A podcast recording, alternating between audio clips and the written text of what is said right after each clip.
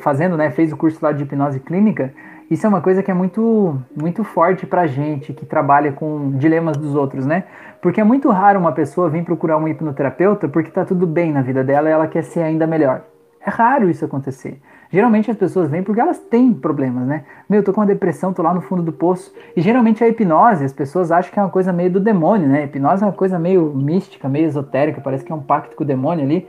Então, as pessoas dificilmente procuram a hipnose primeiro a pessoa ela vai fazer todos os tratamentos convencionais. Ela toma remédio, ela faz de tudo por anos, ela faz de tudo, né? Ela, ela vai em tudo que as pessoas indicam para ela, faz chá, né? Vai em benzedor, faz de tudo. E a hora que ela vê que não tem mais jeito, aí tipo ela, não, vou tentar a hipnose. Tipo, é quase como se, tá, eu me entrego para fazer um pacto com o tinhoso aí para tentar resolver isso.